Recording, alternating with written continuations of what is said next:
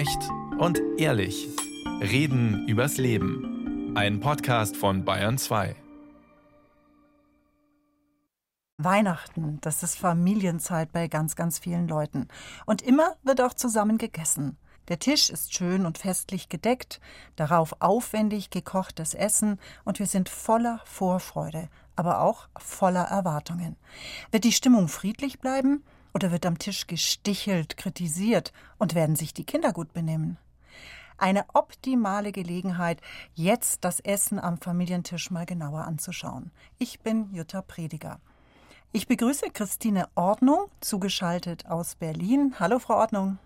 Hallo, Frau Prediger. Guten Tag. Guten Tag. Sie leiten in Berlin das Deutsch-Dänische Institut für Familientherapie und Sie haben gerade ein Buch geschrieben über Familien am Tisch.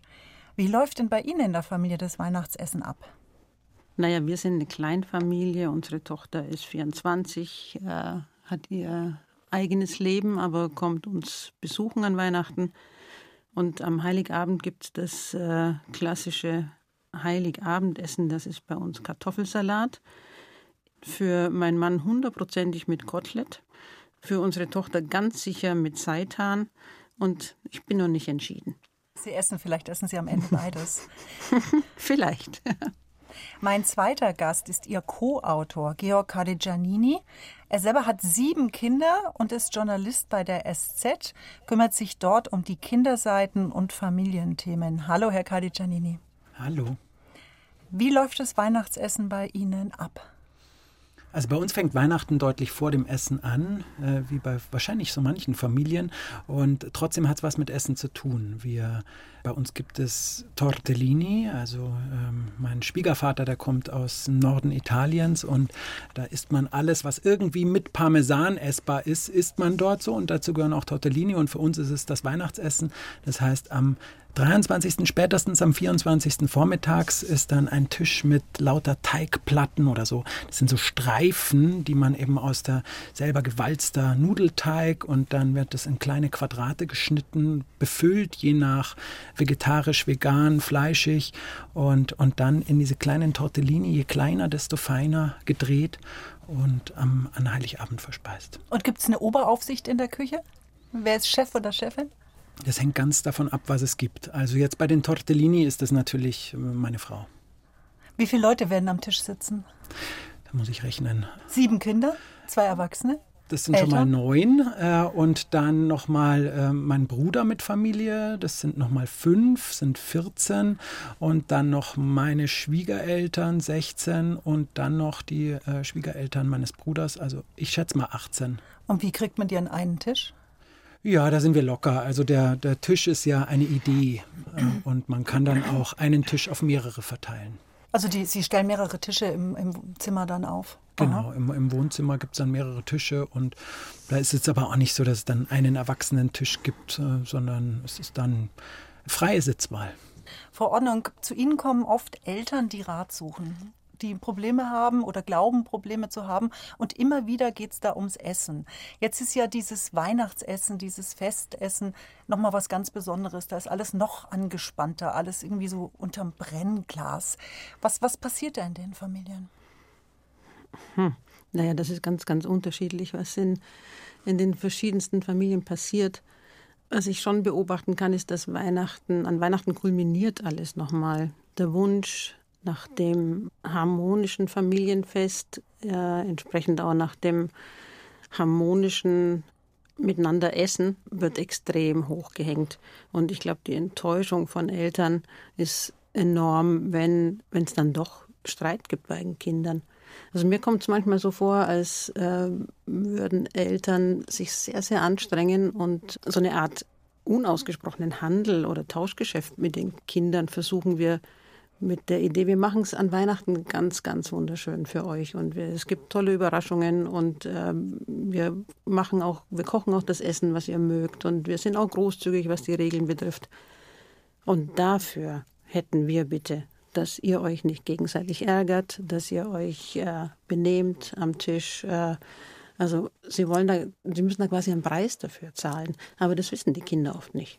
Der Handel ist unausgesprochen? Ich denke, ja, in den meisten Fällen ist er unausgesprochen.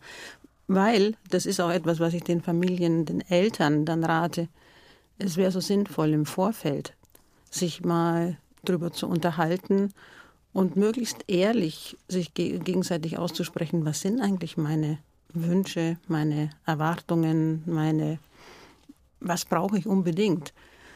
Ob ich das dann kriege, das steht noch auf einem anderen Papier, aber dann wissen es die anderen wenigstens von mir.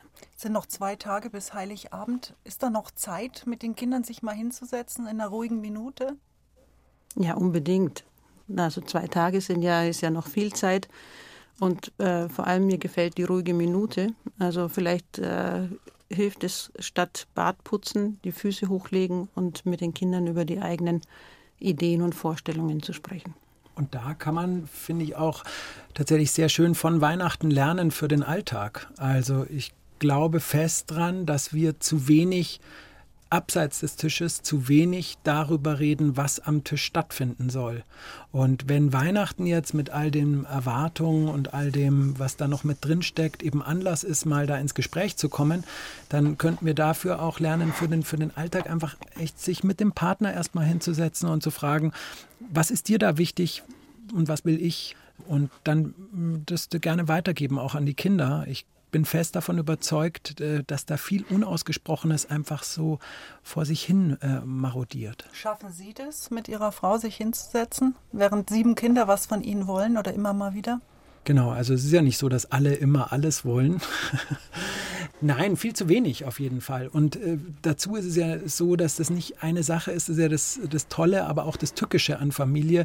Es ist nie fertig. Es ist ja nicht so, dass man das einmal bespricht und dann äh, ist es in Zement gegossen und fertig, sondern das kann sich so schnell wieder ändern und äh, fördert in uns auch eine Elastizität und ein sich selbst kennenlernen, auch als Erwachsener das unvergleichlich ist. Ich habe das Gefühl wirklich, dass dieser Entwicklungsraum Familie selten so stark und groß ist wie am Esstisch. Ihr Buch heißt Familie am Tisch für ein neues Miteinander beim Essen und darüber hinaus. Herr Giannini, das haben Sie zusammen mit Christine Ordnung geschrieben. Ich habe mir gedacht, oh, der hat sieben Kinder. Der hat es vielleicht aus der Not rausgeschrieben, weil er da noch was lernen wollte. Erstmal, das mal äh, so ein Buch zu schreiben, ist natürlich, äh, geschieht nicht deswegen, weil man selbst was lernen will. Aber tatsächlich war es so. Ich muss sagen, Sie haben es ja vorher gesagt, sieben Kinder, das älteste ist äh, jetzt gerade 24 geworden. Ich habe fast die Hälfte meines Lebens habe ich diesen Esstisch, diesen Familientisch bei uns mit hauptverantwortlich bestellt. Und man könnte meinen, irgendwie, der ist mit, mit allen Wassern gewaschen, der weiß Bescheid, der ist, ist ein Routinier des Tischs, so totaler Pustekuchen. Was ja. heißt denn das? Sie haben das hauptsächlich bestellt, den Tisch? Haben Sie gekocht Na, oder gedeckt? Na, hauptsächlich bestellt heißt hauptmitverantwortlich halt neben, äh, neben dem anderen Elternteil meiner Frau. Also bestellt heißt, äh, klar, kochen heißt derjenige, der halt gerade dran ist mit, mit Kochen, mit Herrichten, der kümmert sich dann drum. Frau Ordnung, Sie haben im Hintergrund gekichert in Ihrem Studio in Berlin. Ich habe es ganz hm. deutlich gehört, als Ihr Co-Autor davon gesprochen hat, wie es bei ihm zu Hause abgeht. Warum? Sie kennen ihn ja gut jetzt. Naja, ich, ich kenne ihn als, als Vater nicht so gut. Ich war noch nie in, in der Familie. Sie waren noch nie zum Essen ähm, eingeladen?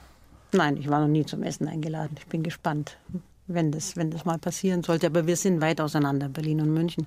Ich habe, äh, glaube ich, geschmunzelt über die Aussage, es passiert viel zu wenig, miteinander als Erwachsene zu sprechen.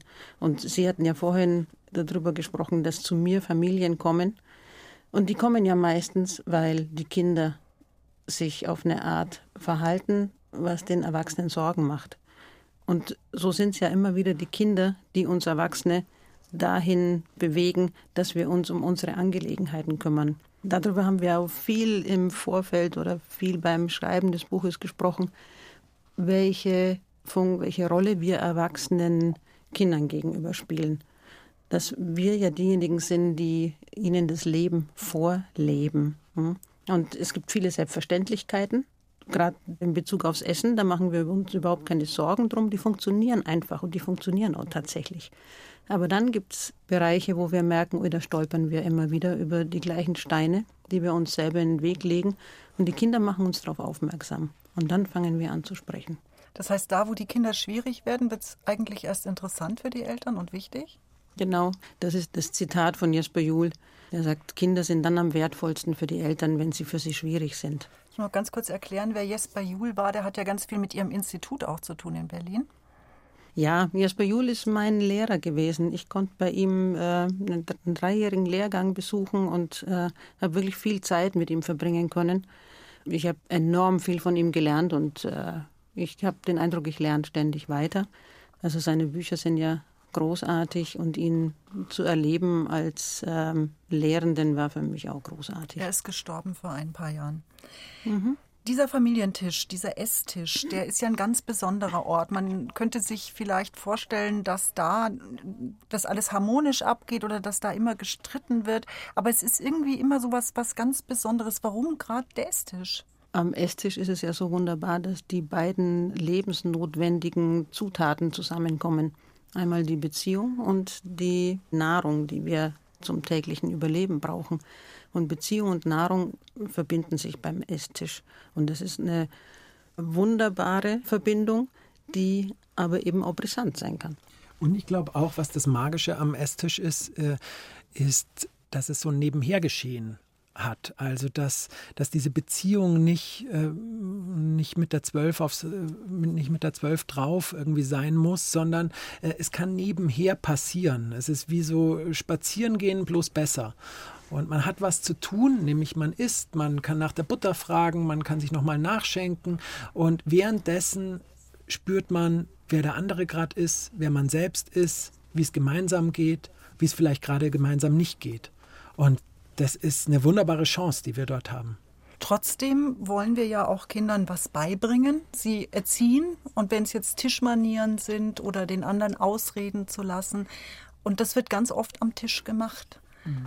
Ja, da gibt es jede Menge Sprüche, die wir haben. Also du solltest, äh, äh, genau, nimm nicht so viel, äh, nimm doch noch ein bisschen was, äh, nicht mit offenem Mund, äh, tu, tu, mal deine Hand drauf oder ich sehe ja, was du isst. Und ähm, da purzelt was raus, du hast da noch was, ähm, setz dich mal ordentlich hin. Also es gibt, glaube ich, ein, ein wirkliches Arsenal an Sprüchen, die wir als Eltern dort immer wieder, die so automatisch hochkommen. Und was ist daran schlimm? Na, erstmal schmeckt es da wirklich besser. Ich glaube, es schmeckt nicht. Wenn ich ständig traktiert werde mit diesen Sätzen, die lenken mich ab von dem, um das es eigentlich geht, nämlich um den Genuss von, von Essen und Gemeinschaft. Die lenken nicht nur ab, die, die kritisieren mich ja permanent. Also mich als also Kind, ich, Sie reden jetzt als, aus der Kinderposition. Ja, mhm. genau. Die kritisieren mich als Kind. Ich, ich versuche mein Bestes, ich versuche mitzuhalten, ich gucke mir ab, was die anderen machen. Ich möchte auch meinen Beitrag leisten. Ich möchte als äh, Person anwesend sein, mitreden. Und da gelingt mir als Kind nicht immer alles. Äh, und diese Zurechtweisungen, das sind immer kleine Stiche. Äh, es passt nicht, es ist nicht in Ordnung, du genügst nicht so, wie du bist. Und es verdirbt letztendlich den Appetit. Und ich glaube, wir haben da eigentlich ein sehr gutes Gefühl dafür, wir Eltern. Also wenn man wenn man tatsächlich sich jetzt mit, mit einem Aufnahmegerät dahinsäße äh, und, und, und irgendein x-beliebiges Mittagessen, Abendessen, ein gemeinsames mitschneiden würde, mit all dem, was da stattfindet, mit den Zurechtweisungen, mit den Korrekturen, mit, mit, diesen, mit diesen beschädigenden Sätzen und dann die Aufnahme nochmal abspielen würde, ich glaube, die wenigsten Eltern könnten das wirklich bis zum Ende durchhören. Die meisten würden irgendwann abbrechen und sagen, sagen mal, wer, wer, macht denn das? Wer ist es, der da ständig meine, meine Kinder korrigiert, der, der sie nicht einfach mal sein lässt? Und uns rutscht es so raus, weil wir dem einfach schon sehr ausgeliefert sind, unserem Ich muss die Kinder am Tisch erziehen Auftrag. Aber trotzdem will ich ja als Mutter, dass die auch auswärts so essen, dass sie vielleicht wieder eingeladen werden. Also wo bringe ich ihnen dann zumindest ein Minimum an Tischmanieren bei, wenn ich es nicht darf am Tisch? Also erstmal kann ich ja darauf vertrauen, dass die Kinder sich von mir viel abgucken. Und Essen ist ja die tägliche Routine. Ich habe vorhin schon äh, erwähnt, es gibt so Selbstverständlichkeiten, die, die man fast gar nicht bemerkt, weil sie eben selbstverständlich sind, äh, dass Kinder sich an den Tisch mit hinsetzen wollen wie die Erwachsenen. Also die Kleinen wollen es ja gern auch nachmachen. Also zum einen darf ich darauf vertrauen, dass Kinder es gut machen wollen und wenn es Dinge gibt, die mir wichtig sind die am, und die ich beobachten kann, dass die am Esstisch ähm, schwierig sind oder dass ich häufig die Tendenz habe zu sagen, Mensch, mach doch und Vorsicht, pass auf und dies und wie oft, dann ist, glaube ich, der Zeitpunkt gekommen, dass ich mich abseits vom Tisch mit meiner Familie zusammensetze und über mich spreche und sage, ich werde am Tisch zunehmend nervös und ich kann mich selber eigentlich nicht mehr hören. Mir geht es da und da drum. Könnte ich haben, das als Mutter auch machen, wenn mich das total stört, dass meine Kinder schmatzen und ich halte es dann irgendwann nicht mehr aus? Ja, unbedingt. Gerade das sollte man vielleicht nicht am Esstisch aussprechen, sondern in einem ruhigen Moment nachmittags auf dem Sofa und sagen, meine lieben Kinder, ich muss euch was gestehen.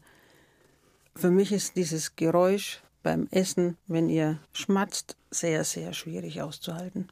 Hm, so bin ich. Und dann ist erstmal Pause. Puh, das ist aber viel verlangt von Eltern. Sehr viel. Meinen Sie? Hm. Ja, man muss ganz schön reflektieren, weil im Prinzip reproduziert man ja ganz viel von seiner eigenen Kindheit am Tisch. Da kommen so Sachen, die man aus der Kindheit kennt. Jede Menge. Oh ja, auf jeden Fall. Genau, wir sind dem schon ganz schön ausgeliefert. Also selten ist man, glaube ich, derart äh, der, der, dem eigenen Aufwachsen, der eigenen Kindheit ausgeliefert wie am Tisch. Und da ist die Frage immer, äh, wie viel davon kann man sich oder macht man sich überhaupt bewusst, mit wie viel will man sich auseinandersetzen und ich glaube, so eine, so eine Aufnahme des Esstischs könnte eben genau sowas produzieren, so ein Bewusstsein dessen, äh, was mache ich da eigentlich? Und dann geht es darum, was in Bewegung zu bringen. Was will ich eigentlich? Was, was will ich vielleicht anders haben? Wie, wie kriege ich das? Und wie Christine jetzt sagte, ich glaube, es macht einen ganz anderen Eindruck auf ein Kind, äh, wenn es heißt, ich Mama, ich Papa, ich, ich bin da vielleicht komisch, aber dieses Schmatzen, äh, für mich wird es wirklich schwierig. Anstatt dass man sagt, schmatz nicht, mach den Mund zu. Eltern wollen auf ja. jeden Fall das Beste für ihr Kind. Auf jeden Fall. Das nee. geschieht alles in bester Absicht. Ja, das muss man. Das ist ja nicht so, dass, äh, dass da alte Erziehungsknuten durchkommen, die, ähm, die, die gegen jede Vernunft oder sowas stattfinden würden. Ja, ich glaube, der große Unterschied ist, äh, sage ich, Schmatzen gehört sich nicht, das tut man nicht. Oder gehe ich in Beziehung zu meinen Kindern und erzähle ihnen von mir.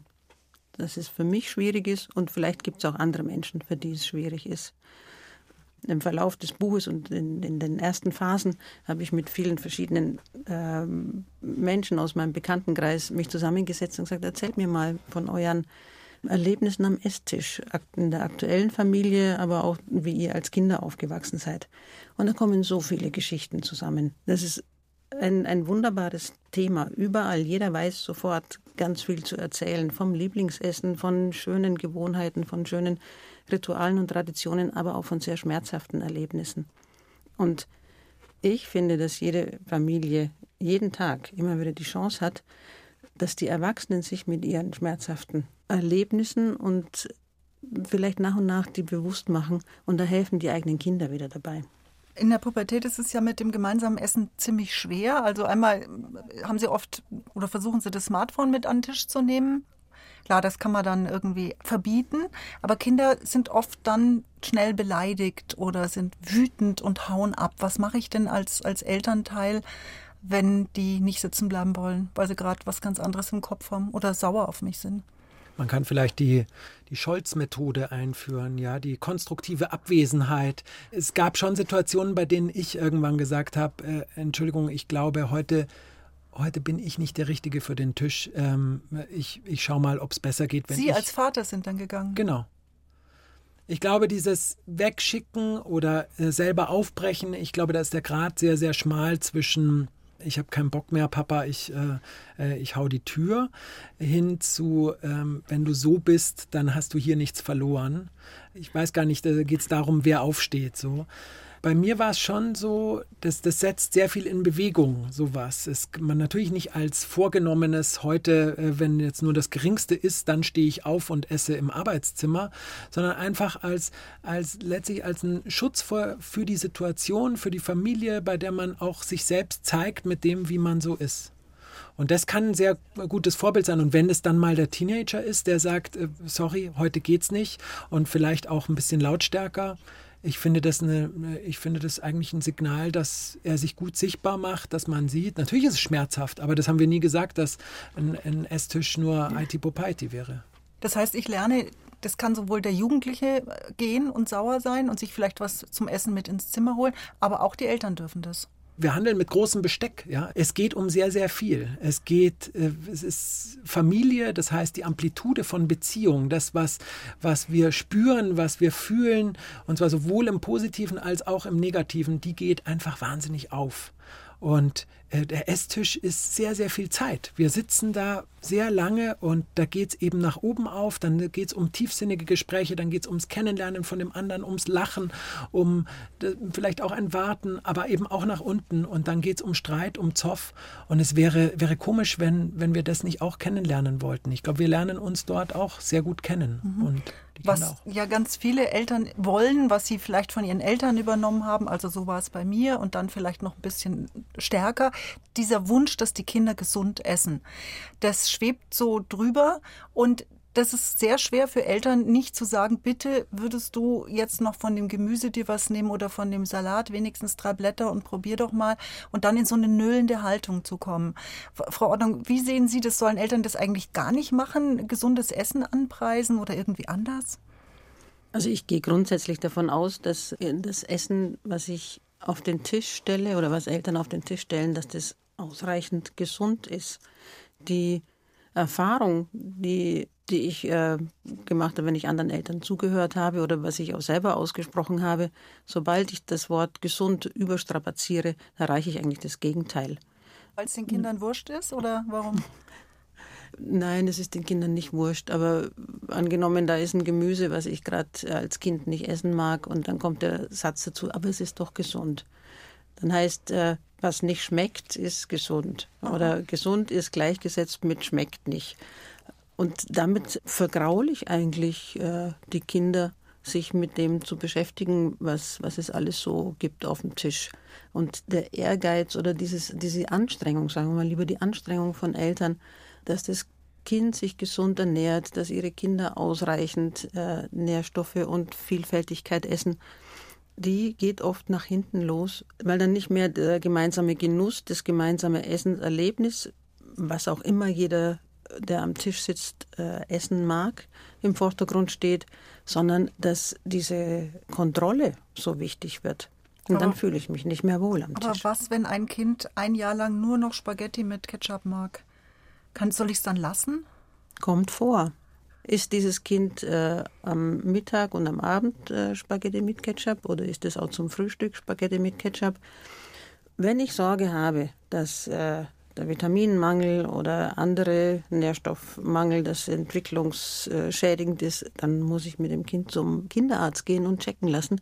Wenn ich da aber das okay kriege, dann glaube ich, ist es sinnvoll, nicht zu insistieren, sondern eher beobachtend und äh, begleitend bei dem Kind sein und sagen, ich kann es mir gar nicht richtig vorstellen, wie das gehen kann, aber du schaffst das, Spaghetti mit, mit Ketchup zu essen. Ein Jahr. Herr Cardigianini, was hatten Ihre Kinder für Essvorlieben, die hartnäckig waren? Hartnäckig war vor allem die Drittgeborene, die wollte in, in diesem neuralgischen, oder es gibt ja fast nur neuralgische Alter, ja, aber in dem äh, neuralgischen Nachbreialter wollte sie dann äh, immer sauberes Essen, hat sie sauberes Essen verlangt. Das heißt, äh, es durfte, es musste alles strikt getrennt sein und es durfte auch äh, auf dem Teller immer nur eine Farbe stattfinden. Das konnte dann schon auch nacheinander stattfinden, aber eben immer einfarbiges Essen. Und ja, ich glaube, wir hatten da manchmal das Glück, wir haben sicher auch viel verkehrt gemacht und so, aber wir hatten manchmal das Glück, dass eben dann so viel Trubel da war, ähm, dass, dass das halt dann so passiert ist, wie sie sich eingerichtet haben und äh, wir gar nicht die Zeit hatten auf, du musst jetzt probieren zu pochen oder, oder auf, ist doch endlich mal was Gesundes, was Vernünftiges, was Gescheites sagt man dann oft, ja. Wir, wir reden jetzt relativ trocken über dieses Thema und äh, ich genieße es so, dass im Buch das mit viel Humor angepackt äh, wird. Auch in unserer ersten Buchvorstellung, da gab es eigentlich viel, viel Lachen, auch über die Sätze, die man so wiedererkennt bei sich. Und ich wünsche mir eigentlich, dass dieser Esstisch mit, äh, mit viel mehr Gelassenheit und ähm, sich selber nicht so ernst nehmen passieren kann. Und mit sich selber nicht so ernst nehmen meine ich wirklich die Eltern. Meine Zehnjährige, die kam vergangene Woche nach Hause aus der Schule und das ist ja auch so ein, so ein Punkt, bei dem dann irgendwie alles in verschiedene Ecken geworfen wird. Und sie kam aber schon in der Tür, die Tür war noch nicht zu und hat gesagt, äh, Babbo, ich weiß, was ich jetzt machen will. Und ich so, ja, was denn ja? Also, äh, ich will Brause selbst machen. Und ich so, hm, jetzt, jetzt, weiß ich gar nicht, ob das überhaupt funktioniert, ob das überhaupt geht, Brause selbst machen. Und ähm, dann meinte sie, ja, ja, gut, also wenn es geht, will ich es machen. Und wenn es nicht geht, will ich es probieren. Und diese schöne Arbeitshaltung, diese, diese Haltung zu dem, was geht und was nicht geht, würde ich uns gern für diesen Familientisch eigentlich reinschreiben, dass wir immer mal wieder probieren und ausprobieren und was in Bewegung bringen. Es gibt goldene Regeln in Ihrem Buch, was Eltern nicht tun sollten. Wenn Sie jetzt zum Ende unseres Gesprächs sich an eine Regel erinnern, die vielleicht echt schwierig ist durchzusetzen. Sie sind ja auch beide Eltern. Was wäre das für Sie? Was sollen Eltern jetzt vielleicht mal Weihnachten und danach probieren, nicht zu tun, nicht mehr zu tun? Welche Auswahl? Also ähm, am schwierigsten fällt es Eltern, glaube ich, äh, ihre Kinder so, also zu überprüfen, das, was ich am Kind sage, kann ich das auch am Erwachsenen sagen. Wenn ich dem Kind sage, wisch dir erst deinen Mund ab, bevor du aufstehst, sage ich das auch einem erwachsenen Gast? Eher nicht. Herr Cadigianini, was ist eine goldene Regel, die wichtig ist? Ich glaube, mit einem anderen Bewusstsein in einen Konflikt reingehen. Also wir haben immer wieder Konflikte am Tisch und da so eine Art, eine Neugierde, eine, eine Willkommenskultur für, für so einen Konflikt zu entwickeln, das fände ich super. Also so ein, aha, das findest du jetzt kacke so, so. Aha. Mhm. Und, und sich da vielleicht auch selber dabei kennenlernen, was das mit einem macht, dieser Aufstand jetzt. Äh, der und nicht bewerten, passiert. nicht sagen, oh, schlimm, sondern einfach erstmal nee, lassen, das, oder? Es kann ja auch bewertend sein. Es kann ja sein, eben für mich, das fühlt sich jetzt wirklich äh, für mich auch beklemmend an. Ich, ich bin dafür nicht gebaut, hier am Tisch äh, äh diesen Streit jetzt gerade auszuhalten. Vielen Dank. Familie am Tisch, warum gemeinsames Essen so wichtig ist. Und bei mir zu Gast waren Christine Ordnung und Georg Carigianini, die zusammen ein Buch geschrieben haben mit dem Titel Familie am Tisch für ein neues Miteinander beim Essen und darüber hinaus. Danke fürs Dabeisein. Danke Ihnen. Danke auch.